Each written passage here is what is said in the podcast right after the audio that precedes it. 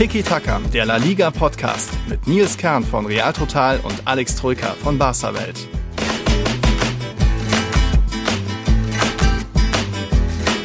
Hello und Olaf, mehr oder weniger. Karneval fällt ja aus, deswegen, liebe Zuhörer, seid ihr alle daheim und könnt euch anhören, was Alex und ich diesmal zu sagen haben, denn unser Kamelle-Eimer ist voller Sachen aus dem spanischen Fußball. Servus, Alex. Servus, Nils. Hi. Ja, was hast du dir anderes erwartet als Einführung bei der heutigen Folge? Hm. Heute in unserem Kamelle-Eimer, wir haben unter anderem einen Trainerwechsel in La Liga. Ich würde mal sagen, es gab auch einen großen Aufreger, wieder ein lächerliches Handspiel bei einer Partie. Es gab sogar zwei Platzverweise für Trainer in La Liga. Dann schauen wir natürlich nochmal auf die beiden Pokalspiele zurück. Und dann ist auch die Königsklasse zurück, da in dieser Woche fünf Spanier im Einsatz. Da wird man ein bisschen den Fokus drauf legen, sprich Atletico und Real sind heute nicht ganz große Themen. Ähm, wir wollen generell auch noch Champions League-Tipps abgeben. Und dann auch passenderweise zum Thema Karneval. Karneval. Eine Mannschaft hat sich verkleidet am Wochenende als La Liga-Mannschaft. Das sah nicht so gut aus bei denen. Welche das ist, erfahrt ihr auch noch später. Ja, was hast du noch vorab, Alex? Ich bin gespannt. Bist du gespannt, Dieser ja. Cliffhanger, der erwischt mich ja völlig kalt. Ja, ich weiß, weiß selbst nicht, nicht worum es geht. wenn wenn ich sage, dann wirst du wieder sagen, ja, stimmt, okay. Na gut. Wir müssen auch noch einen neuen Patreon begrüßen. Das ist der Cyril Tadros. Cooler Name. Der ist jetzt auch bei uns unter den Patreons dabei. Also, schön, dass du da bist. Fragen kamen jetzt nicht so viele, aber trotzdem pickepacke volle Tiki-Taka eben vor Champions League, nach Copa del Rey und nach Liga. Und fangen wir doch mal an mit dem spanischen Königspokal. Ich hatte ja schon gesagt, Sevilla könnte da was reißen gegen Barca, dass es dann mehr oder weniger deutlich zwei null, also ohne Gegentor auch ausgeht. Stark, das war mal ein Aus- Ausrufezeichen von den Andalusiern. Ja, wie man sie fast schon kennt und erwartet, ne? Sehr, sehr ja. bissig in der Abwehr, einfach nicht zu überwinden, wobei Messi ja diese Riesenchance hat. Die muss er halt im Nachhinein wirklich ja. machen. Ähm, aber im Endeffekt war das die einzige wirkliche Chance, also zumindest zwingende Chance, fand ich im ja. ganzen Spiel. Und das zeigt mal wieder, wie unfassbar gefestigt dieses Sevilla ist, wie bissig und griffig die gegen den Ball arbeiten. Ähm, vor allem im Mittelfeld beeindruckend, dass hinten Jules Koundé ein Viech ist, ne, ein Monster ist. Das ist jetzt wahrlich nichts Neues, wirklich die ja, Entdeckung vielleicht der Saison oder einer der, der definitiv besten Abwehrspieler der Liga ist die Saison. Das ist jetzt ja. nichts Neues. Aber ich fand auch ähm, Joan Jordan im Mittelfeld sehr, sehr laufstark, bissig, hat sich da reingeworfen, Bälle abgefangen. Fernando sowieso ein sehr defensiv starker Sechser. Und die ja, machen dir da das Leben sehr, sehr schwer. Und Barca ja, war auch nicht wirklich inspiriert an dem Tag. Und sie wirkten auf mich auch sehr müde, muss ich auch sagen. Mhm. Also sie hatten wirklich auch nicht diesen Esprit, diese letzten hundertzwanzig oder diese zwanzig Prozent hinten raus. Ja. Und dementsprechend, ja, das null zwei ist halt bitter. Ich glaube, null eins, okay, hättest du dann halt mitgenommen. Ja. Ist auch kein gutes Ergebnis, aber wäre halt nur ein Gegentor. Aber dieses null zwei, dieser blöde, blöde Konter von Rakitic, dieser Gegenstoß da, das war sehr, sehr bitter aus Sicht des F C Barcelona und ein hervorragendes Ergebnis für Sevilla natürlich. Ja, man kann vielleicht auch sagen, dass Barca da ein bisschen die große Schwäche war, wahrscheinlich schon vorherzusehen. In der Innenverteidigung mit Mingueza und Umtiti konnte man schon ein bisschen spekulieren, dass es da mal den einen oder anderen Wackler geben wird. Am Ende hat Koundé eben Umtiti ausgetanzt und ich glaube, Mingueza hat jetzt auch nicht so den ganz großen Abend erwischt. Aber es muss alles nichts bedeuten. Ähm, einen zwei null Hinspielsieg für Sevilla gab es schon mal gegen Barcelona. Mhm. Das war im Jahr zwanzig neunzehn. Und das Rückspiel, du weißt noch, wie es ausgegangen ist. Dann sechs eins für Barca. Und der Fußball war unfassbar. Also ich glaube, war es das sechste oder das fünfte Tor, haben sie wirklich Tiki-Taka par excellence gespielt, mit der Hacke abgelegt. Ich glaube, Jordi Alba und Piqué jeweils mit der Hacke. Messi hat dann irgendwie abgestaubt. Das Tor kann man sich nochmal anschauen oder generell die Highlights von dem Spiel. Also das war wirklich eins der berauschendsten Spiele Barcas in den letzten ja, vier, fünf Jahren, würde ich fast mhm. schon sagen.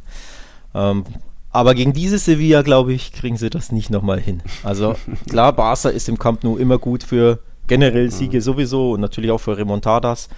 Aber gegen dieses Sevilla wird das wirklich brutal, brutal schwer. Klar, es ist erst in einem Monat oder mittlerweile ja, drei Wochen ungefähr. dritter März. Ein ähm, bisschen Zeit ist noch, also die Formkurven können sich noch ein bisschen ändern. Ähm, auch bei Sevilla logischerweise, aber Stand jetzt. Bei der Form, die Sevilla hat, boah, wird das brutal schwer. Also auch einfach nur zwei null gewinnen, mhm. um, um da irgendwie in die Verlängerung zu kommen, wird sehr, sehr schwierig, weil Sevilla so dermaßen stark ist aktuell. Vor allem defensiv stark. Ja. Sevilla schauen wir später nochmal genauer drauf, auch in Hinblick auf Dortmund. Es gab ja noch ein zweites Pokalspiel, das, da haben sich die Mannschaften mehr oder weniger geeinigt, gar nicht so viel investiert, also Athletic hatte ein bisschen Chancenübergewicht, aber so wirklich zwingendes war nicht dabei. Am Ende ging es eins eins verdient aus gegen Levante, sogar noch zurückgelegen die Basken, aber da Levante in ihrem ersten Pokal-Halbfinale seit über achtzig Jahren, so gesehen, ja, alles aufs Rückspiel gesetzt und da mit dem eins eins natürlich auch Auswärtstor sehr gut bedient gewesen. Am mhm. vierten März kommt Start zum Rückspiel, kann man jetzt auch noch nicht genau vorhersehen, was da passieren wird, also alles noch offen, oder? Absolut, auf das Messerschneide. Ähm, hervorragendes Ergebnis, würde ich sogar sagen, für Levante, man darf ja nicht mhm. vergessen, es ist ein K O-Spiel im ja, Europapokalmodus, da ein eins eins in der Fremde ist, ist herausragend, ne? Mit einem null null bist du schon weiter, ähm, irgendwie eins null auf jeden Fall, von daher finde ich, ja, eigentlich ein enttäuschendes äh, Ergebnis für die, für die Basken. Da hätte ja. ich mir mehr erwartet, muss ich ehrlich sagen, vor allem, weil ja Marcelino so in den letzten Wochen herausragende Arbeit gemacht hat. Unter anderem gegen Real und Barca, wie wir uns beide erinnern. Ja. Von daher habe ich mir da ehrlich gesagt ein bisschen mehr erwartet vom, vom Athletic Club. Ja, eins eins, wie gesagt, für Levante ein klasse Ergebnis, aber logischerweise ja. alles offen, ne? Also da kann wirklich alles passieren im Rückspiel. Ja, sie hatten eben ein ordentliches Chancenübergewicht, eigentlich nicht zwingendes, aber wollten vielleicht auch nicht allzu all in gehen, weil Levante natürlich auch super gefährlich ist im Kontern. Mhm. Wenn da Morales und Marti und so weiter starten, kann das auch mal schnell zurück oder, oder schief gehen. Haben, mhm. wie gesagt, Levante geführt, am Ende noch Iago Martinez einen starken Kopfball, glaube ich, äh, zum eins eins versenkt. Egal, da ist so gesehen noch alles offen. Bleibt spannend, Athletic ist auch erst heute Abend am Montag im Einsatz. Es ist jetzt Montagmittag, wo wir aufnehmen und wo wir auch mal wieder ja, einen Spieltag hatten in La Liga, wo ja, einiges dann doch vorherzusehen war. Das ist ja jetzt mittlerweile doch ähm, die, der Trend, dass die Favoriten mittlerweile liefern, Siegesserien hinlegen, mittlerweile sogar Real Madrid zum dritten Mal in Folge gewonnen. Wow, das gab es lange nicht mehr. Und auch Barca, äh, oder man, man sieht ja auch so im Hinspiel, äh, was weiß ich, Getafe schlägt Barca, jetzt aber unter der Woche nichts geliefert gegen ja, ja. Real Madrid, zwei null verliehen, verloren. Ähm, Alavés hat auch schon die beiden Favoriten geärgert in der Hinrunde und jetzt lassen sie sich eins zu fünf da abschließen und das hätte ja auch mhm. noch viel höher ausgehen können. Also ja. Trincao hatte noch eine Top-Chance, Griezmann da, glaube ich, so nach diesem Messi-Chip ja, ja, ja. hätte auch noch treffen können. Also das hätte auch gut sieben null eigentlich ausgehen Absolut. können. Irgendwie hat er, ein Tor ging dann auch noch auf der anderen Seite rein bei Ter Stegen, komischerweise. Absolut. Man sieht, es pendelt sich ein bisschen ein, ne? wie, du, wie mhm. du schon sagst in La Liga. Ich finde auch gefühlt, also müsste man jetzt empirisch auswerten, um das zu sehen, aber gefühlt ähm, gibt es ja tatsächlich immer weniger Überraschungen aktuell. Barca ist, ist herausragend in Form, hat jetzt glaube ich zwei der letzten achtzehn oder siebzehn Spiele gewonnen, ähm, mhm. wobei die Nieder- äh, verloren, sorry, verloren, nicht gewonnen. Ja. Ja, ja. Wobei die Niederlagen ja in Supercopa und Copa kamen, also in, in La Liga ja. watschen sie alles ab, Real ist gefestigt, aus Rutsche gegen Levante, ja, da waren sie aber in Unterzahl, sollte man auch nicht vergessen, also das spielte eine Rolle da, die frühe rote Karte. Ähm, der Ausrutscher war da, aber ansonsten ja auch Sevilla hat jetzt, weiß ich auch gar nicht, ein, eins der letzten achtzehn, glaube ich, verloren und das war im Wanda mhm. Metropolitano gegen Atletico, also auch die marschieren, ähm, Atletico marschiert sowieso, dementsprechend ja, die, die Big Four da oben geben sich überhaupt keine Blöße und die Überraschungen werden tatsächlich ja, weniger und weniger und vor allem die Leistungen sind auch immer wieder enttäuschend. Du hast Getafe angesprochen, bei Real hat ja nichts zustande gebracht. Ich glaube, einen Torschuss hatten die, ne?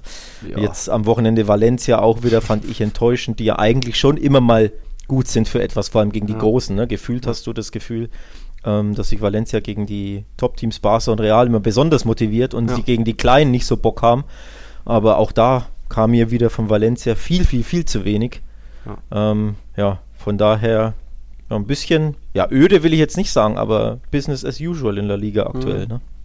Deswegen stimmen unsere Tipps auch mehr und mehr. Jetzt hat man, du hattest zwei null gegen Alavés getippt, ich zwei eins, am Ende dann fünf eins, weil ja mittlerweile auch Trincao plötzlich funktioniert es bei ihm und Messi, wow, er hat jetzt mit äh, seine Fernschüsse fünf und sechs sind natürlich Topwert in La Liga, nur Parejo und Benzema können da ein bisschen mithalten, die stehen bei jeweils drei Fernschusstreffern, also auch da bei Messi funktioniert wieder alles, da hätte man vielleicht fast vorher den Vertrag leaken müssen, sodass er da, darauf so, so wütend reagiert und jetzt plötzlich Party dazu für Party dazu. Stimmt, ja. stimmt, stimmt. Reaktion gezeigt, auf, ja. Äh, tatsächlich, ja. Ja, hat seinen Mojo einfach wieder gefunden. Am Anfang der Saison hatten, hat er auch unfassbar häufig geschossen, aber irgendwie mhm. nie das Tor getroffen. Also wirklich die Torhüter herausragend gehalten, aber auch oft hat er einfach daneben geschossen. Wirklich neben ja. das Tor, wo du dir denkst, hä, das ist doch seine Position, irgendwie zwölf bis achtzehn Meter vor dem Tor und er schießt einfach daneben. Ja, das macht er jetzt nicht mehr. Also er hat da wirklich komplett seinen, seinen Groove gefunden, seine Schüsse, auch Freistöße hat er ja, glaube ich, zwei Stück zuletzt ge- äh, verwandelt. Auch da mhm. ist er ähm, ja wieder besser dran und der beide Schüsse waren herausragend gegen Alavés, vor allem der zweite war geil, ne? Diese, ja. diese die, ähm, Schusshaltung, du hast direkt gesehen, wie, er, wie der Ball den Fuß verlässt, dass das ein, ja, ein klasse Schuss wird, dass dann der Torwart natürlich gar nicht reagiert, sieht dann noch cooler aus ein bisschen, aber ähm, ja, du hast gemerkt, er hat einfach seinen Groove wieder und sein, ja, sein Selbstvertrauen vor allem und dann wird es schwer für jeden Gegner. Mhm. Dann wird es schwer auf jeden Fall. Mal sehen, wie schwer das auch für Paris wird. Dienstag da eben Topspiel in der Champions League.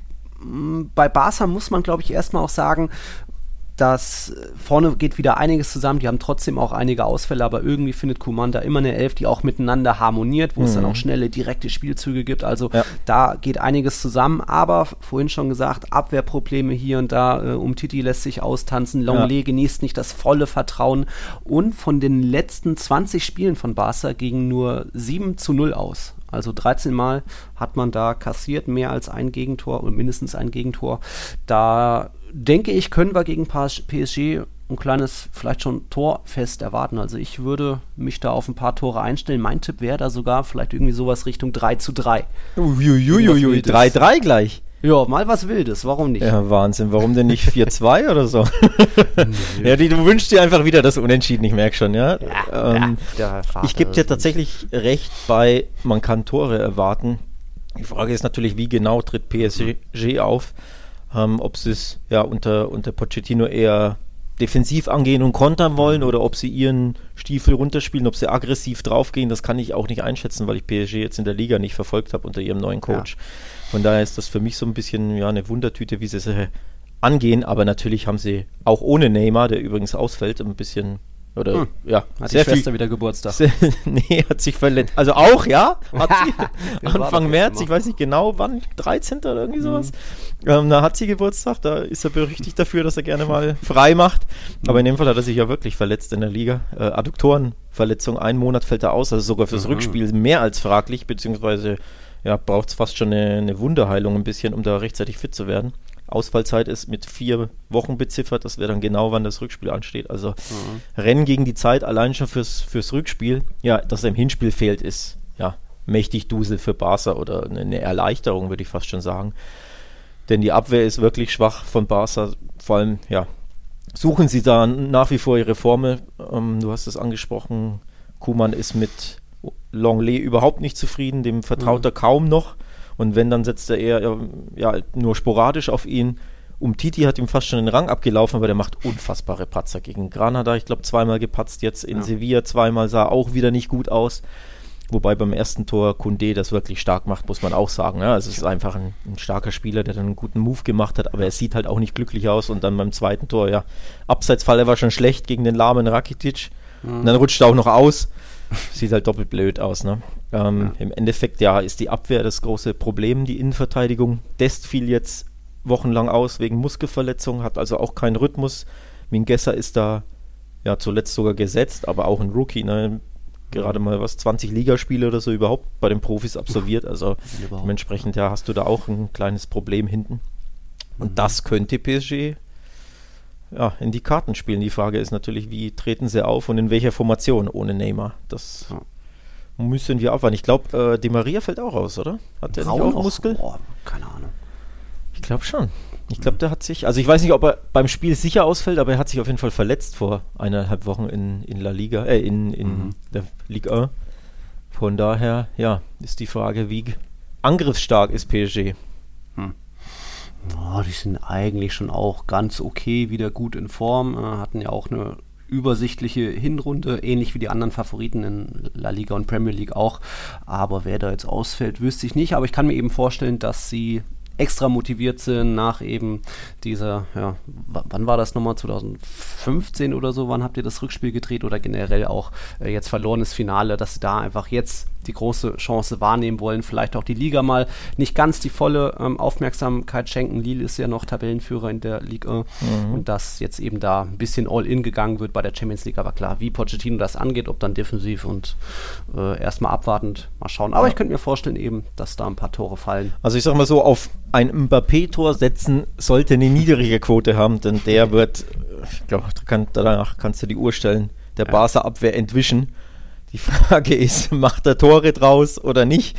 Aber ich glaube, das ist ja fast schon safe. Aber die Frage ist natürlich, setzt er ihn auf den Flügel ein oder und dann mit Icardi, ne, zwei Stürmer, oder setzt er nur Mbappé ein als, als echte Neuen da vorne und lieber irgendeinen mhm. anderen Spieler ins, äh, auf die Seite. Am Wochenende haben beide beispielsweise gespielt. Ja, die, das ist natürlich ein bisschen die Frage, aber grundsätzlich Mbappé ist ein ja, riesiger Gefahrenherd und ich glaube, der wird Barca mächtig Probleme machen. Die Frage ist natürlich, wie viele Probleme macht Barcas Angriff um Messi und Co. Ähm, der P S G-Hintermannschaft, denn du hast es gesagt, offensiv ist Barca aktuell wirklich gut drauf. Dembélé, ähm, ja, jetzt wo er endlich mal schon fast schon längere Zeit fit ist, siehst du, was er der Mannschaft geben kann. Seine Sprints und Dribblings sind einfach enorm wichtig, damit reißt er einfach schon Löcher für Messi, der aktuell in super Form ist. Auch Griezmann, obwohl er jetzt am Wochenende zwei Chancen vergeben hat, kommt ja trotzdem immer besser mhm. in den Tritt und fühlt sich einfach wohler in diesem Dreigestirn da vorne drin. Also die können P S G schon auch mächtig Probleme machen, von daher. Ja.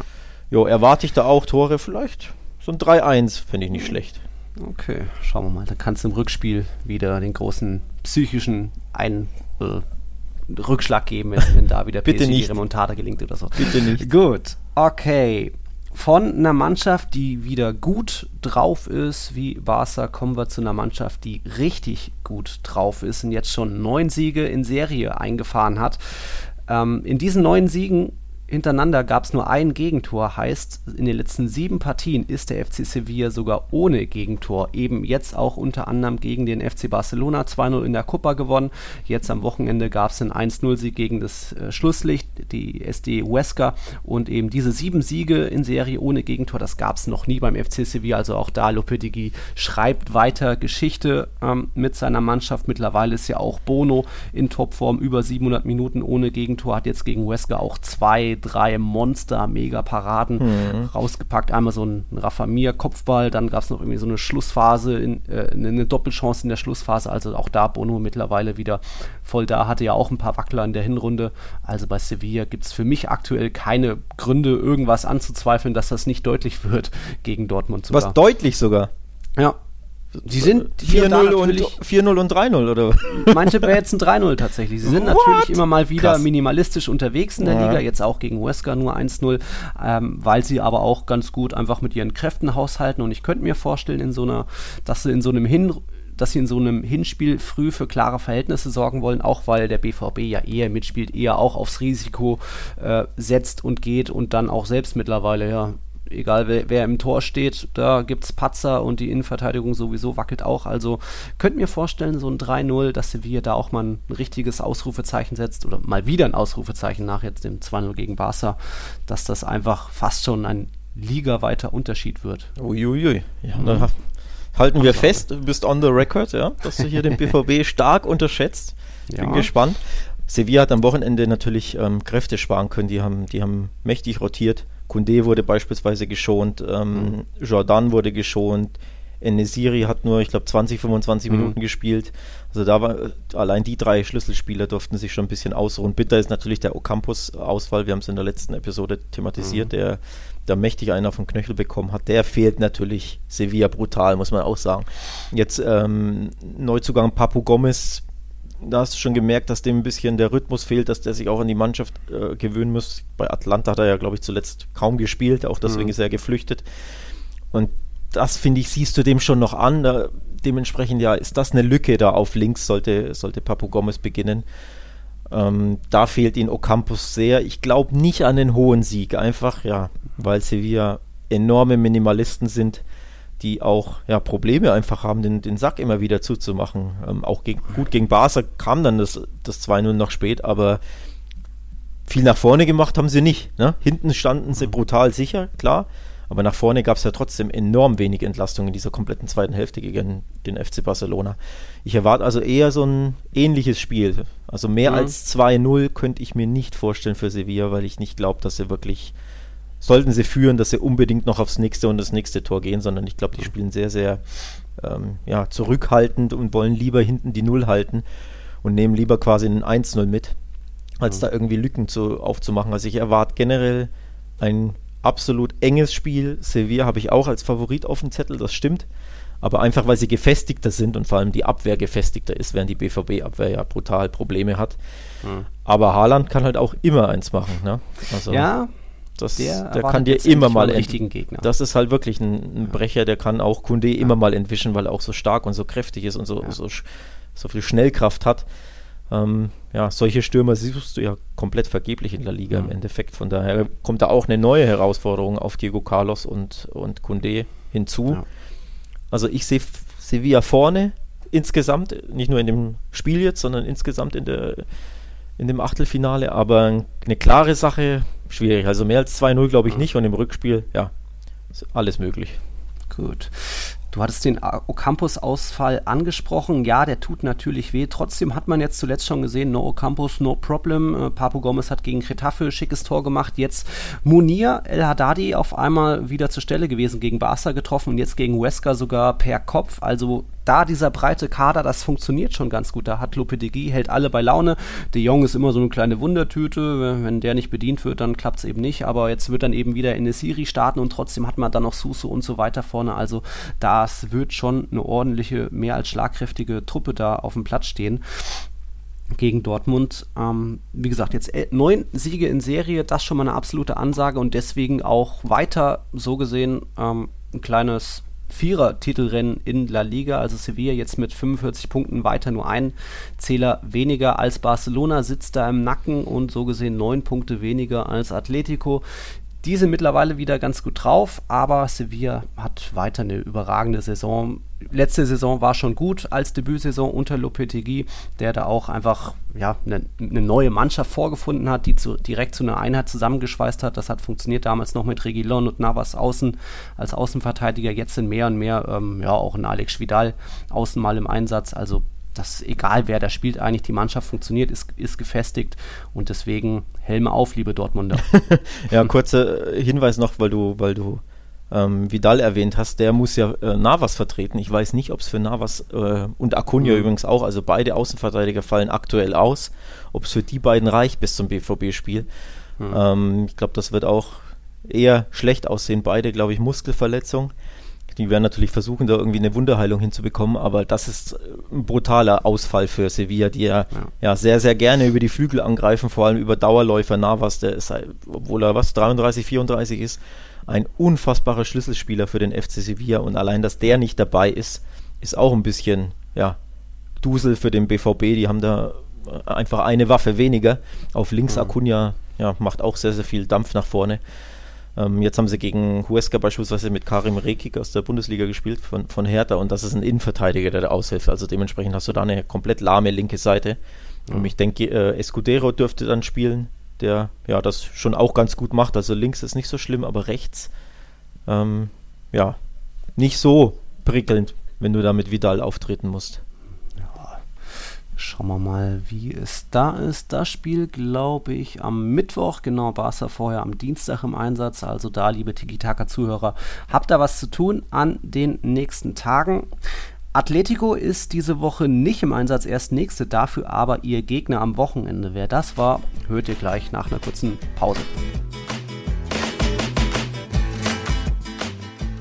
Atletico hatte jetzt mal seinen seltenen Ausrutscher, zwei zwei gegen Celta Vigo, aber gegen Granada waren sie z- direkt zurück wieder in der Spur. Auch da das Spiel ein bisschen gewackelt, auch wieder defensiv hier und da mal Problemchen gehabt, aber am Ende eben auch das Spielglück, der Correa-Schuss wäre vielleicht sonst nicht reingegangen, hätte Jesus Vallejo den nicht so abgefälscht. Also zwei eins gewonnen, wieder auch ein Partidazo von Marcos Llorente, der jetzt mit vierzehn Torbeteiligungen der gefährlichste Mittelfeldspieler in La Liga ist, also bei Atletico geht wieder eigentlich alles zusammen. Da war es halt, glaube ich, nur eine absolute Ausnahme als Ausrutscher und wie gegen Alavés oder Eibar, auch jetzt gegen Granada, so ein Wackelspiel wieder souverän gewonnen, für sich entschieden und weiter drei Punkte eingefahren. Also Atletico weiter auf Meisterschaftskurs, oder? Ja, mit dem Meisterdusel. Ich kann es nur einfach wieder äh, wiederholen. Sie hatten ihn erneut, dieses zwei zu eins, dieser abgefälschte Schuss, der sonst wohin gegangen wäre, und dann tropft mhm. er genau da ähm, oben ins Tor. Das ist einfach der Meisterdusel, den Atletico da in dieser Szene wieder hatte.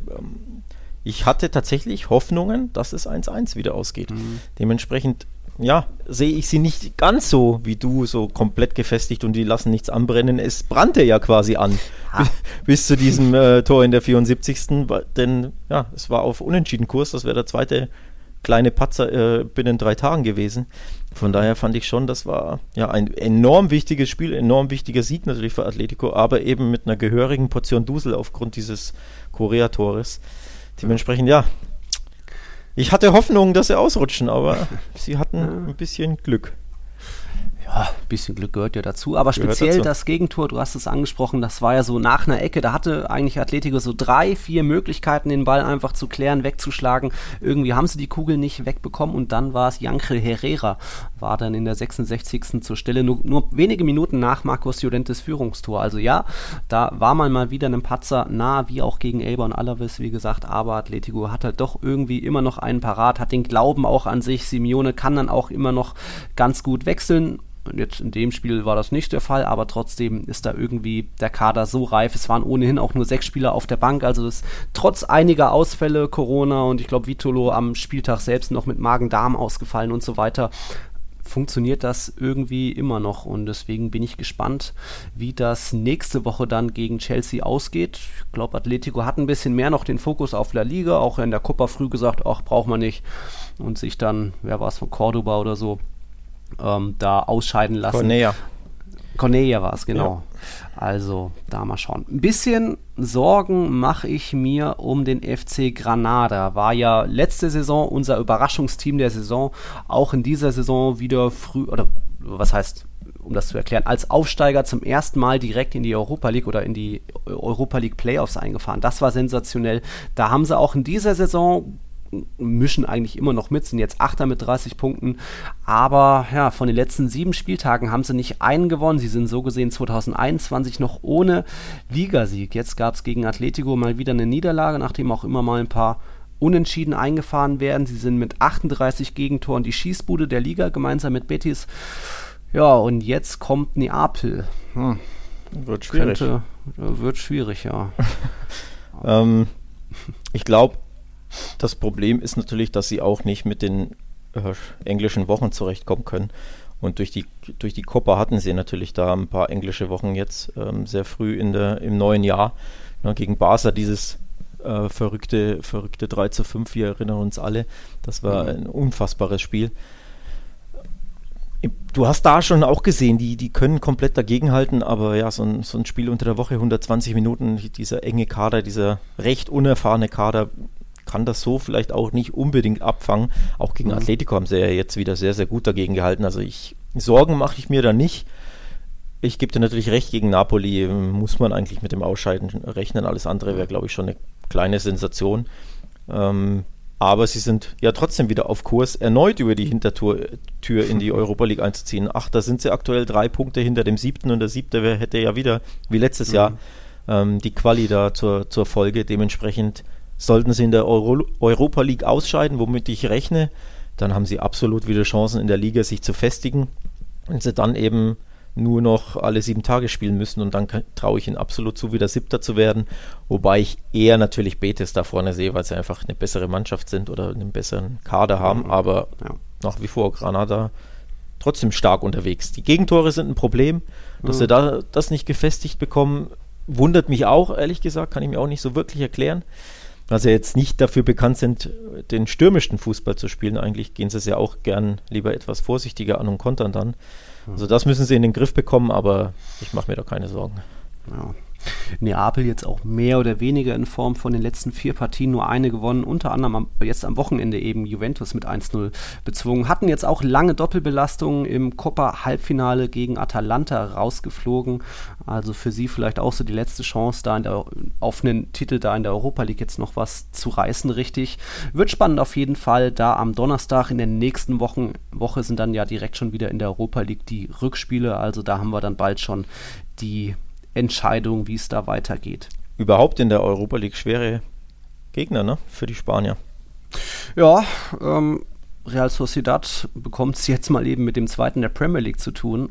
Auch Manchester United ist auch ein hartes Los. Absolut. Da, da können sich vielleicht die Basken auch schon früh verabschieden.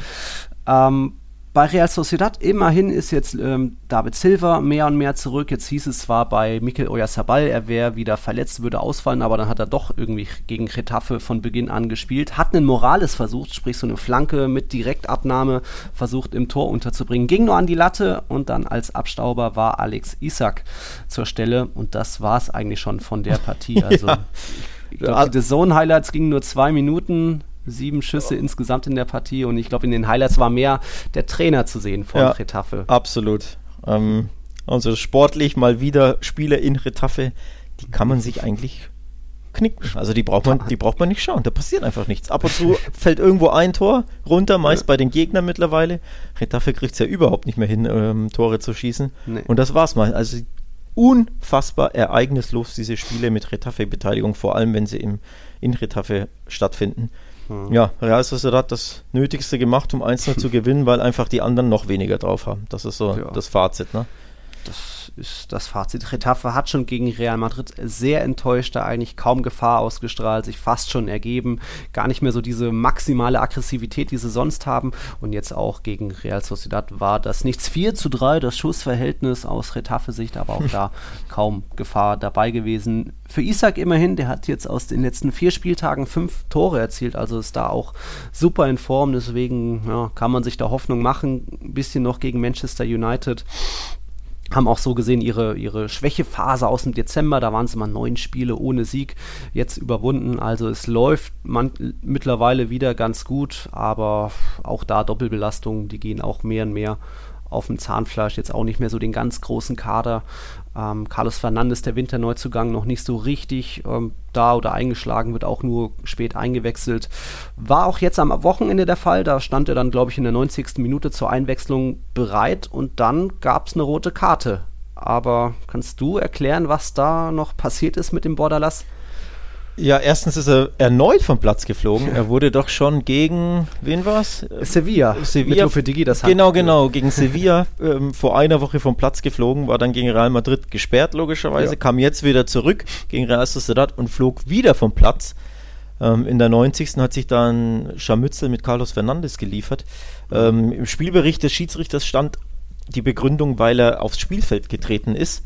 Und sich da eben ein Scharmützel mit einem Spieler, also ein Wortgefecht äh, oder eine Ande- Auseinandersetzung mit einem gegnerischen mhm. Spieler geliefert hat. Das war der Grund für die rote Karte. Im Endeffekt hat er irgendwie ja den Ball stoppen wollen. Das hat irgendwie einen Real Sociedad-Spieler gestört. Ich weiß nicht, ob es Fernandes war. Ich glaube, ein anderer. Baranechea, glaube ich, war es. Ja, und dann kam Fernandes. Dann gab es hier irgendwie ein schönes äh, Puta Madre aus dem, Wort von, äh, aus dem Munde von Bordalas. Zumindest habe ich das ähm, an seinen Lippen abgelesen. Und dann Fernandes irgendwie so den, den Finger ins Gesicht gehalten oder so von wegen, lass das, äh, sag sowas nicht. Und dann hat Bordalas sein, seine Hand so ein bisschen weggeschlagen. Weggeschlagen, ja. Und dafür gab es dann Rot. Ein bisschen, fast schon ein bisschen hart vom Schiedsrichter, hätte ich nicht unbedingt erwartet, aber ja, mhm. aufs Spielfeld treten, Auseinandersetzung mit dem Spieler, sogar ein bisschen handgreiflich, weil er ihm ja die Hand so ein bisschen weggeschlagen hat. Mhm. Ja, sollte man vielleicht als Trainer dann einfach nicht machen, erst recht nicht, wenn man vor einer Woche vom Platz geflogen ist. Ne? Ja. Dementsprechend Wiederholungstäter. Ich bin gespannt, wie lange sie ihn jetzt sperren. Ja. Ähm, denn ja, das könnte ja ne, im Wiederholungsfall jetzt ein bisschen mehr geben. Und es zeigt übrigens auch sehr gut, wie die ja, Nerven sehr blank liegen in Getafe. Ähm, es gab sogar Berichte unter der Woche, dass es da gar nicht äh, zwischen Trainer und ähm, wer war das, Präsident, dass mhm. es da gar nicht mehr rund läuft, weil einfach ja, es bei der Mannschaft nicht rund läuft und dass es da vielleicht sogar Trennungs äh, mögliche Trennungsgerüchte gab es da in den Medien so ein bisschen. Also mhm. entweder schmeißt er hin oder er wird hingeschmissen, also rausgeworfen. Weiß ich nicht, ob da was dran ist, muss man jetzt ein bisschen abwarten, aber man an diesen doppelten roten Karten sieht man einfach, die Nerven liegen bei Bordalas auch blank, denn es läuft ja, ja überhaupt nicht bei seiner Mannschaft.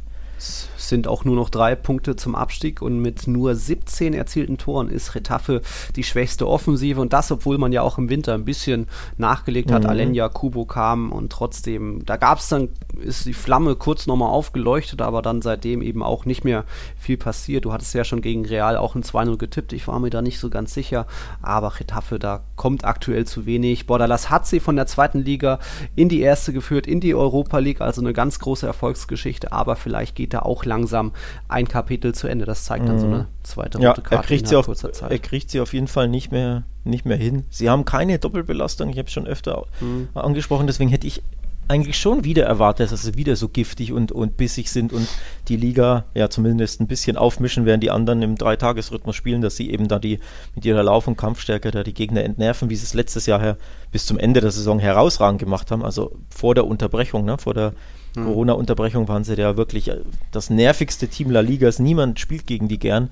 Das haben sie komplett verloren mittlerweile. Also diese, diese, ja, diese Nervigkeit, Bissigkeit, die ist sowieso schon nicht mehr da, diese Abwehrstärke. Mhm. Und vorne bekommen sie wie immer überhaupt nichts mehr zustande, beziehungsweise sogar noch weniger. Obwohl sie ja lauter Offensivspieler gekauft haben. Vor ja. der Saison schon und im Winter Kubo, Alenya, ähm, Enes Ünal, wen haben sie da noch? Cucho Hernandez. Ähm, noch irgendeinen vergesse ich gerade. Ähm, also da haben sie eigentlich, ja, sie haben gemerkt, wir brauchen vorne ein bisschen was, haben eingekauft, aber sie bekommen die P S überhaupt nicht mehr auf die Straße. So wirklich, als ob Bordalas die Mannschaft nicht mehr erreichen würde. Mhm. Also es sieht wirklich nicht gut aus für Getafe. Ja. Mal sehen, wie das für Real Sociedad auch weitergeht. Die sind am Donnerstag eben vorab um neunzehn Uhr dann gegen Manchester United im Einsatz, haben wie gesagt ihre kleine Schwächephase mittlerweile hinter sich, aber auch sie immer mal wieder Problemchen mit der Doppelbelastung, wo es dann nicht unbedingt einen Sieg gibt. Das hat jetzt gegen ein schwaches Getafe gereicht, aber gegen Manchester, hm, schauen wir mal. Donnerstag dann eben neunzehn Uhr erst Real Sociedad, um einundzwanzig Uhr dann Granada gegen Neapel und auch Salzburg gegen Villarreal. Und bei Villarreal war es jetzt mal wieder soweit, da war eine Niederlage fällig. Und wobei es in der Partie dann auch den Aufreger des Spieltags gab. Ja. Und, äh. und auch noch die andere rote, merke ich gerade nochmal. Ich glaube, Emery hatte da ja auch oh, in der Nachspielzeit das habe ich äh, gar nicht mitbekommen, tatsächlich. Echt? Ja, doch, irgendwas war da auch, hat er auch nochmal gemeckert, glaube ich. Dann auch rot für ihn gesehen. Das habe ich... Das ist mir entglitten, aber ja, erst dritte Niederlage übrigens für Villarreal. Also die, die Remis-Könige, die haben auch erst acht Siege in dreiundzwanzig Spielen, das klingt ja gar nicht so prickelnd, ja, weil sie ja ständig ja. unentschieden spielen. Und um ein Haar wäre es wieder unentschieden gega- äh, ausgegangen, weil ihnen ein ja, skandalöser Elfmeter für mich ähm, zugesprochen wurde beim Stand von null zu zwei. Mhm. Ähm, also dieser Elfmeter machte das Spiel erst wieder spannend, denn Betis hatte ja, ja sehr viel im Griff, zwei zu null vorne und dann, äh, ja, schenkst du Villarreal da wirklich einen Elfmeter? Ich weiß gar nicht, wo ich anfangen soll. Mal wieder das Thema Handspiel, mal wieder das Thema V A R. Ja, wann greifen sie ein, wann nicht? Mhm. Ähm, und vor allem, was ist Hand und was nicht in Spanien? Eigentlich dachte ich, wir hätten das mittlerweile geklärt. Und mhm. eigentlich dachte ich, kein Mensch mehr in Spanien und erst recht kein Schiedsrichter und kein Offizieller mehr mhm. denkt, dass so eine Aktion Handspiel ist oder ahndungswürdiges Handspiel. Ja, ich habe mich getäuscht. Denn dieser Elfmeter ist für mich tatsächlich der schlimmste Handelfmeter, an den ich mich erinnern kann, seitdem der V A R existiert. So weit will ich sogar hinausgehen. Ja, okay, also der war schon hart ridiculous, ja. um mal die Szene zu beschreiben. Äh, lange Flanke auf Paco Alcácer, der geht zum Kopfball hoch, drückt den Kopfball aber nicht aufs Tor, sondern war eh so fünfzehn Metern vom Tor entfernt, sondern will ihn querlegen, den Ball. Es sah aber auch so ein bisschen aus, als hätte er da schon so seinen Gegenspieler, der neben ihm war, so ein bisschen anvisiert. Sprich, Emerson sprintet so an, im, an Paco Alcácer vorbei, geht nicht zum Kopfball hoch, sondern will einfach nur ihn vielleicht stellen oder einfach hinterherkommen. Ist so voll in der Bewegung. Paco Alcácer aus kurzer Distanz dann eben drückt den Ball so durch Emersons ja, Laufarm, sage ich mal, unterm Oberarm und zwischen Oberschenkel durch. Also Emerson war in der Bewegung und ich kann nichts sagen, wo da der Ball irgendwie den Arm, ob den Ellenbogen oder den Oberarm, was auch immer, berührt hat. Ähm, der Ball ging auch durch, Flugbahn wurde gar nichts verändert. Eigentlich war die Chance noch, äh, oder die, die Szene war noch nicht tot, es hätte noch weitergehen können. Äh, Paco Alcácer sofort reklamiert. Ich glaube, alle haben sich gewundert, so, hä, was, was hat er denn jetzt auf einmal? Ja. Dann hat es lange gedauert, Schiedsrichter geht raus, schaut sich's an und entscheidet dann tatsächlich nochmal ja, auf Strafraum. Das Verrückte also, ist, er hat, er hat sich sogar angesehen. Das ist ja das ja. Allerverrückteste, dass du dir das anschaust und danach immer noch glaubst, dass es Elfmeter ist.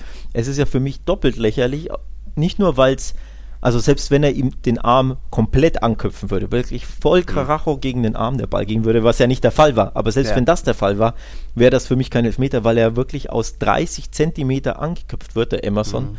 ohne dass er überhaupt sieht, was los ist oder wo der Ball ist. So, das ist das Erste. Also die Distanz war da und die Unabsichtlichkeit spielt eine Rolle. War beides mhm. nicht, also keine Absicht, aber für mich wird der Arm ja noch nicht mal berührt. Das ist ja, ja das, also ich habe es mir zehnmal angesehen, für mich wird ihm der Ball an den Brustkorb geköpft oder an, touchiert, besser nicht mal an den Brustkorb, sondern er touchiert seinen Brustkorb für mich. Also ich sehe da nicht mal ein Handspiel.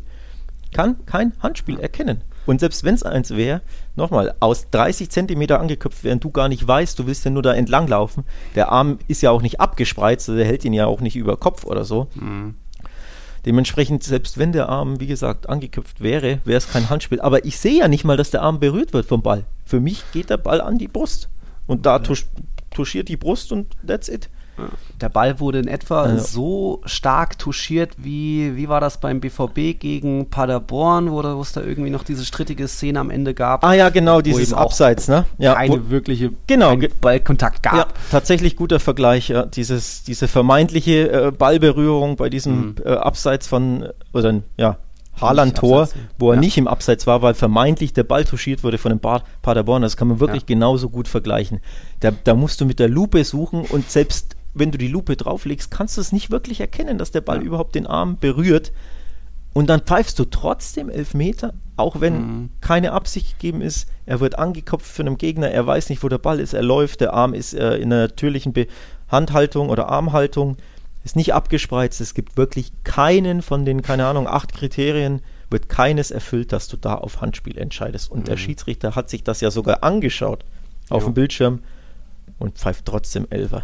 Also für mich der schlechteste, schlimmste Elfmeterpfiff, mindestens in der Saison. Und zwar nicht nur in La Liga, sondern wirklich in allen Ligen und in allen Spielen, die ich geschaut habe bisher. Also skandalöser Elfmeter. Gott sei Dank hat Betis dieses Spiel jo. noch zwei eins gewonnen. Muss Immerhin ich echt sagen.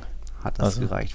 Fekir ja ein schickes Tor gemacht und auch dann mal wieder äh, schicke Canales-Flanke auf Emersons Kopf, also der noch das zwei null erzielt, dann den Elfmeter mehr oder weniger verschuldet. Es ging dann noch gut aus und da muss man sagen, jetzt Betis unter neuem Trainer Pellegrini, das funktioniert mittlerweile auch. Jetzt Fekir hat jetzt endlich mal sein zweites Saisontor gemacht, also das sieht jetzt auch mehr und mehr nach Europ- Europa League aus. Sind jetzt auch nur noch drei Punkte auf Villarreal, also war das direkte Duell quasi. Mhm.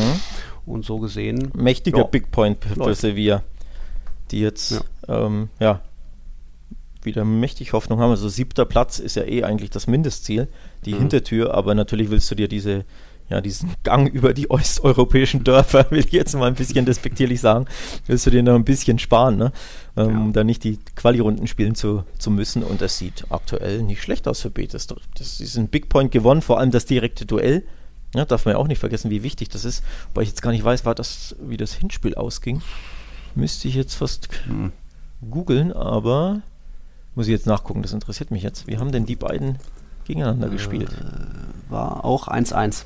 Im Hinspiel. Mitte Dezember. Ja, eins eins. Genau, dementsprechend ähm, Betis jetzt den direkten Vergleich gewonnen. Sprich, bei Punktgleichheit am Ende der Saison hätte Betis die Nase vorn. Also enorm wichtiger Sieg.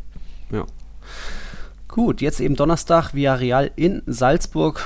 Was tippt man da? Auch ein schönes eins eins. Ja, ähm, wollte ich gerade sagen, Un- die Unentschieden-Könige könnten wieder zuschlagen. Ich glaube, das ist auch ein sehr, sehr sch- schwieriges Spiel für Villarreal.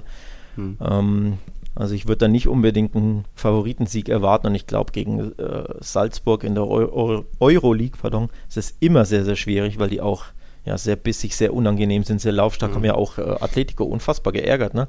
Im mhm. Wanda Metropolitano nur zwei drei äh, verloren im, wann war es, November oder so, mhm. in der Champions League Gruppenphase. Also da haben die schon gezeigt, die, die können dir das Leben schon mächtig schwer machen. Ja.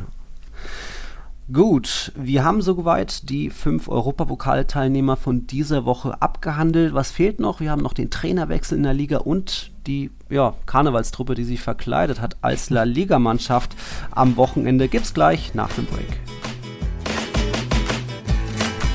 So, Alex, viele sind ja nicht mehr über. Welche Mannschaft hat sich denn als La Liga-Verein, als La Liga-Club am Wochenende verkleidet und so getan, als hätten sie irgendwie was in der Liga zu, zu suchen? Ich bin überfordert. Ja, der F C Valencia, das war doch nicht mal eine Zweitliga-würdige Vorstellung von der Chaos-Truppe. Also einfacher kann man es Real Madrid fast nicht machen, ja, wie bei dem zwei null Sieg. Ja. Ähm, ja. Ich lasse es mal so stehen. Ja, ich habe nicht verstanden, liebe Hörer, ihr merkt das ja, das ist ja alles schön live und ich werde nicht gebrieft und manchmal bin ich absolut überfordert mit dem, was Nils von mir will. Das gehört auch dazu, zu diesem Podcast. Aber ich gebe dir recht, äh, wenn wir jetzt ein bisschen ja, sportlich seriös werden wollen, v- Valencia, was Valencia da gemacht hat, ich habe es ja auch getweetet. Mhm. Ja, viel weniger Lust und Gier und äh, Seriosität kannst du eigentlich ja, nicht an den Tag legen gegen, gegen Real Madrid zumindest. Also mir war das wirklich ja. von hinten bis vorne zu wenig. Ich kann es mir auch nicht so wirklich erklären, warum die da vor allem in der ersten Halbzeit ja so, so lasch äh, gespielt haben. Man kennt es ja von Valencia immer wieder. Wie mhm. gesagt, vor allem gegen kleinere Truppen ähm, haben sie da immer wieder solche Leistungen drin, auch in der Copa. In Elche beispielsweise haben sie, glaube ich, eine fürchterliche, ähnliche erste Hälfte gespielt. Aber gegen Real haben sie ja normalerweise schon ein bisschen mehr Motivation, vor allem mit Blick auf das vier eins im, Rücksp- äh, im, im, im Hinspiel. Hinspiel. Ähm, auch gegen Barca im Camp Nou haben sie, fand ich, richtig, richtig stark gespielt, für ihre Verhältnisse zumindest. eins eins, ne? zwei zwei ging es aus, eins zu eins. Aber ähm, waren ja sogar hinten und haben, glaube ich, mhm. haben dann eine Reaktion gezeigt. Also da fand ich sie stark. Gegen die großen Mannschaften können sie sich eigentlich schon mal ein bisschen motivieren oder zumindest ja, besser Fußball spielen. Das hätte mir ja schon gereicht. Aber auch in der Abwehr, ne? Wie körperlos sie waren.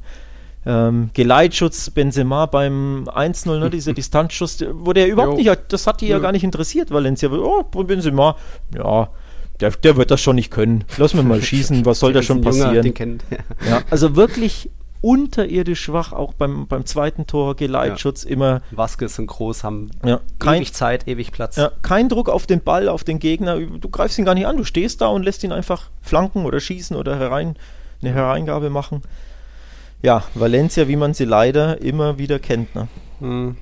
Gegen Getafe kann man ja von ausgehen, dass es nicht den ganz großen Chancenwucher gibt, wie du ja auch gesagt hast, dass, dass man von Getafe nicht viel Offensivpower er- erwarten kann.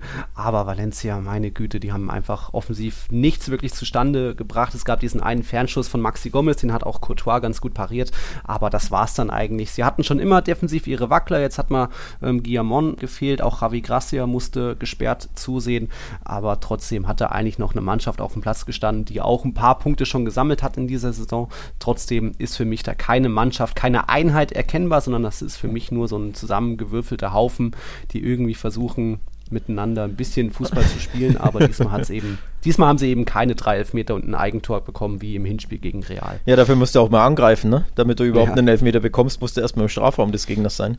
Da hapert es ja schon ein bisschen, ähm, ja. Also vor allem die Abwehr, also nach vorne, okay, Real, auch wenn sie Probleme haben und, und Ramos fehlt et cetera, musst du sie ja trotzdem erstmal ein bisschen ärgern und trotzdem sind sie ja jo. hinten immer sehr solide, Real. Also, dass es nicht leicht ist im, im Di Stefano, ist ja klar.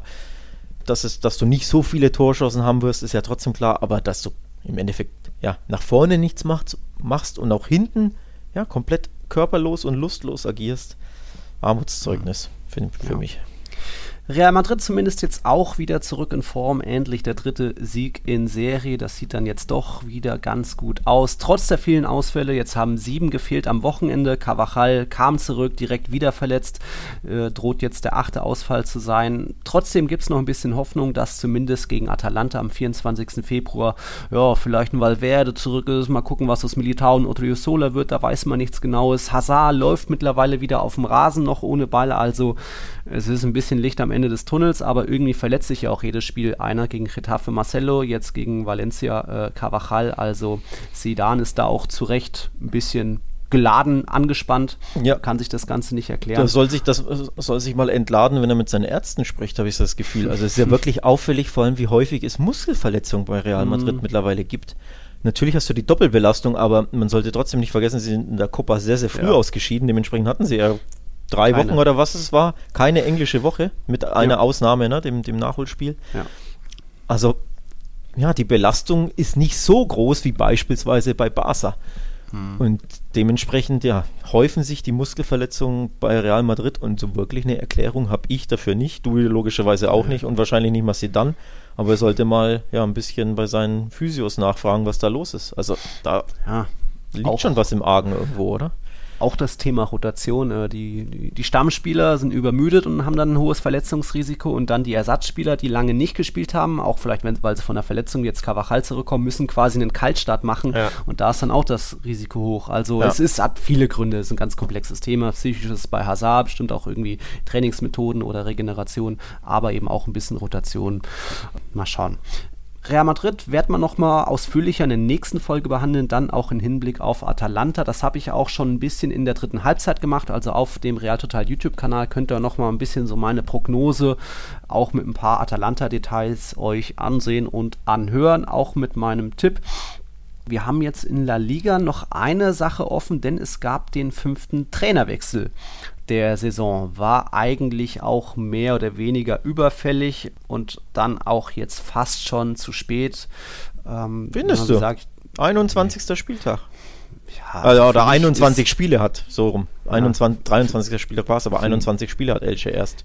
Ich sag mal, bei der S D Huesca sehe ich noch ein bisschen mehr Leben, noch ein bisschen einfach mehr Fußball und Action und Rafa Mir hatte jetzt wieder Pech gegen Sevilla und so weiter, auch gegen Real gab es da so noch eine Chance, aber beim F C, der F C Elche ist für mich ein hoffnungsloser Fall und klar, jetzt Trainereffekt und es gibt einen Rückkehrer, der schon mal da war, da, da kann was Neues entstehen, aber Elche ist mir einfach, ist für mich eine Mannschaft, wo man nichts wirklich zu sagen kann, weder Positives noch auch irgendwie Negatives, die sind einfach nur elf Spieler.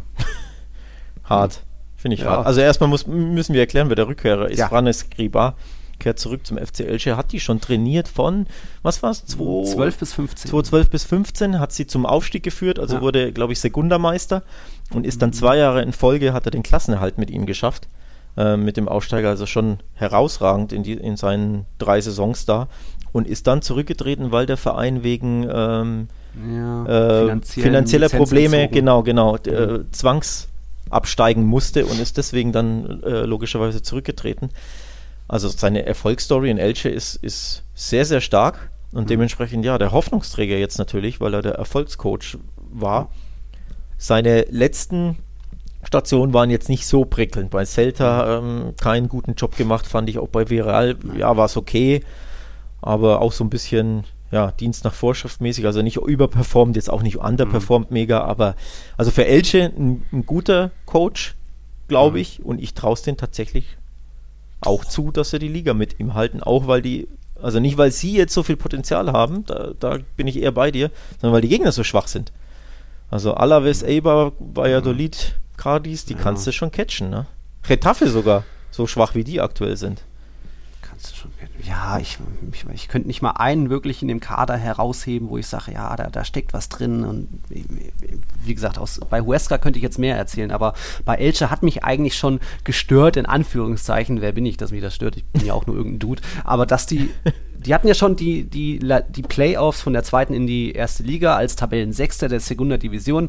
Das war schon, hatte es schon so ein Geschmäckle, gab es ja lange nicht mehr, dass ein Sechster der Segunda dann durch die Playoffs sich durchkämpft. Haben sie geschafft, alles wunderbar. Ich Ich glaube, mit in vier Duellen haben sie nur ein einziges Tor erzielt oder irgendwie, irgendwie sowas, so minimalistisch absolut. Ja. Erfolgstrainer Pacheta lässt sich feiern und dann haben sie den Aufstieg und entlassen Pacheta, um ihn durch einen Trainer zu ersetzen, der noch nie in Europa trainiert hat. Also Almiron Kurios, war das ja. jetzt, der hatte so gesehen ein halbes Jahr, aber eben, ja, nichts wirklich gerissen. Man ist Vorletzter, hat auch nur drei Spiele gewonnen, immerhin, eins mehr als Huesca, aber allein auch dieses Experiment ist gescheitert, weswegen ich Und ich glaube, da, da sind dann auch irgendwelche Connections im Spiel gewesen, äh, also zwischen Almiron und dann Vereinsdirektive, was auch immer, wo man, glaube ich, sagen muss, das ist nicht unbedingt alles zielführend und es, deswegen ist für mich Elche da hoffnungslos und gehört auch nicht in die erste Liga. Uiuiuiui, ui, ui, ui, so, hart. Ja, also ja. ich sag, zwei Spiele in der Hinterhand ist schon mal heftig. Ein Sieg aus den zwei Spielen und du bist sogar über dem Strich oder zumindest punktgleich mit, mhm. mit dem achtzehnten und siebzehnten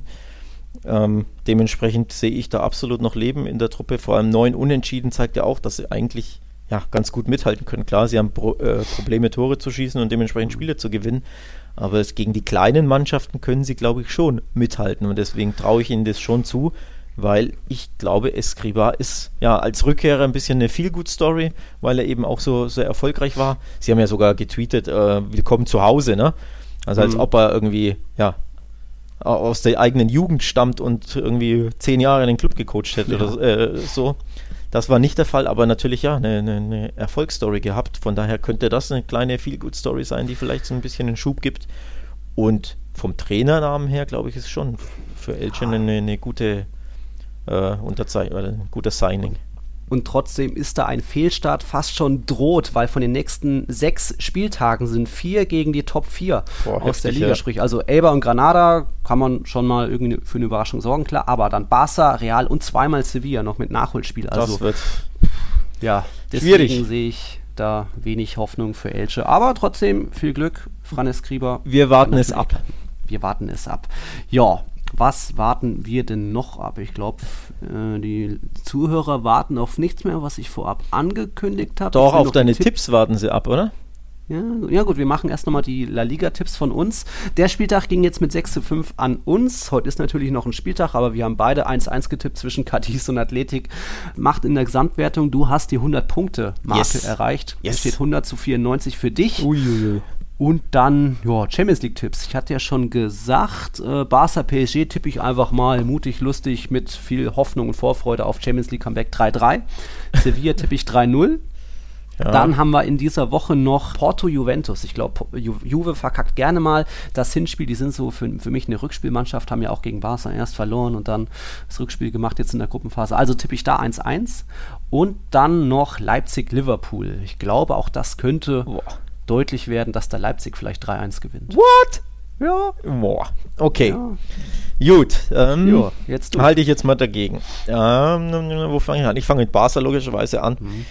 Ich glaube, P S G trifft auf jeden Fall, weil der Kollege mhm. Mbappé da, der maladen Barca-Defensive entwischt. Übrigens Ronald Araujo, der ja auf der Kippe steht. Die Personalien haben wir nicht angesprochen, möchte ich kurz noch loswerden. Da hofft Barca natürlich, dass er fit wird. Ähm, Aber es sieht nicht gut aus. Ähm, also mhm. Stand jetzt, ich glaube, gab ein, irgendein medizinisches Update oder so von, von ähm, aus Journalisten, die dem Verein nahestehen, dass es nicht klappen wird mhm. mit dem Einsatz. Das ist natürlich ein äh, enormer Rückschlag. Piqué übrigens arbeitet an seinem Comeback.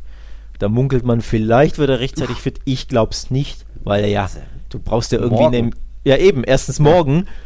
Und zweitens brauchst du ja irgendwo vorab einen Härtetest. Also du musst ja wenigstens in der Liga irgendwie zwanzig Minuten mal eingewechselt nicht werden. Nicht gegen ne? den schnellen Mbappé. Also genau. bitte, ja, aber nicht gegen die schnellen. Also dementsprechend glaube ich es nicht, aber man munkelt, oh, Blitzgenesung und er ist im Training wieder.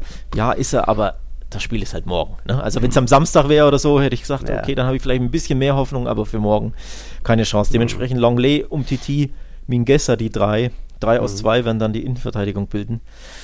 Boah, da wird sich Mbappé auf jeden Fall freuen. Der macht also mindestens eins. Ich hoffe natürlich, dass Barca zwei oder drei machen. Mhm. Also zwei eins. zwei eins ist eher so das Gefühl, drei eins wäre die Hoffnung quasi. Mhm. Ja, so. Ähm, Porto Juventus gehe ich mal auf ein schnödes eins eins. Du, mhm. du hast es gesagt, Juve auswärts oftmals Bieder und ja, eher so ein Rückspiel-Heimspielmannschaft. Von daher eins eins in Porto. Leipzig-Liverpool finde ich sehr, sehr schwer. Weil Liverpool ja beieinander ist, um mhm. unseren Lieblingsbegriff, unseren Fränkischen zu benutzen. Also einfach, die haben enorme Probleme und ja, wissen gar nicht, wohin mit sich selbst. Also komplett angeknackstes Selbstbewusstsein. Leipzig hat da echt eine Chance.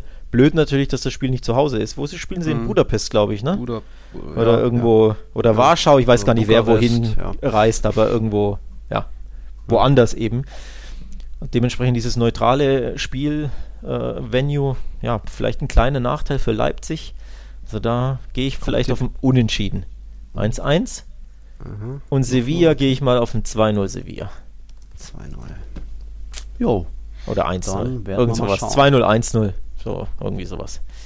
Ja, Europa League, sollten wir da auch noch, oder? Uch, willst du nicht. Nö, aber jetzt nicht. Wir müssen noch unter die Stunde.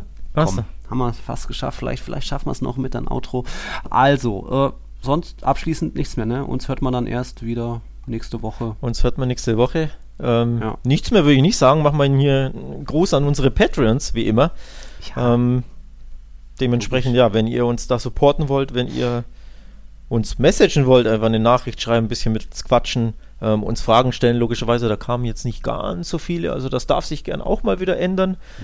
Mhm. Ähm, nächste Woche supportet uns bei, bei Patreon. Ähm, es gibt Tassen, Nils. Mhm. Den Hinweis wolltest du noch loswerden? Jo. Jo. Den wollte ich noch loswerden, es gibt Tassen. Die, da müssen wir jetzt endlich mal die Verpackungen bestellen, damit ja, wir die mal ja. verschicken können. Also ein paar ja. Tassen sind schon reingeflogen gekommen, aber äh, genau. Corona macht es ein bisschen schwierig, da einfach irgendwie Dinge zu regeln, Dinge einzukaufen. Mhm. Ähm, dementsprechend ja, sind wir da aber dran.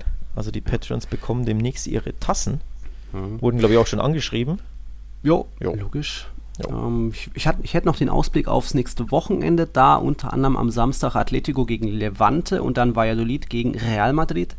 Am Sonntag empfängt Barça Cadiz und auch spannend ist das Duell zwischen Athletic und Villarreal und dann am Montag gastiert Sevilla bei Osasuna. Also da gibt es dann nochmal ein paar Partien. Mal gucken, ob wir dann Montag aufnehmen oder doch schon Sonntagabend. Ich glaube, ihr habt ja ein vierzehn Uhr Spiel, also so frisch zum Aufstehen. Seid ihr mit am Einsatz? Mal schauen, wie, das, wie wir das dann machen. Jetzt haben wir doch die Stunde geknackt. Also gut, dann... Tja, ich glaube, der, der Marcel hat mir vorhin noch geschrieben, äh, unser Ray, von wegen, ah, er ist so ein Podcast-Junkie, die Folgen können noch zwei Stunden gehen.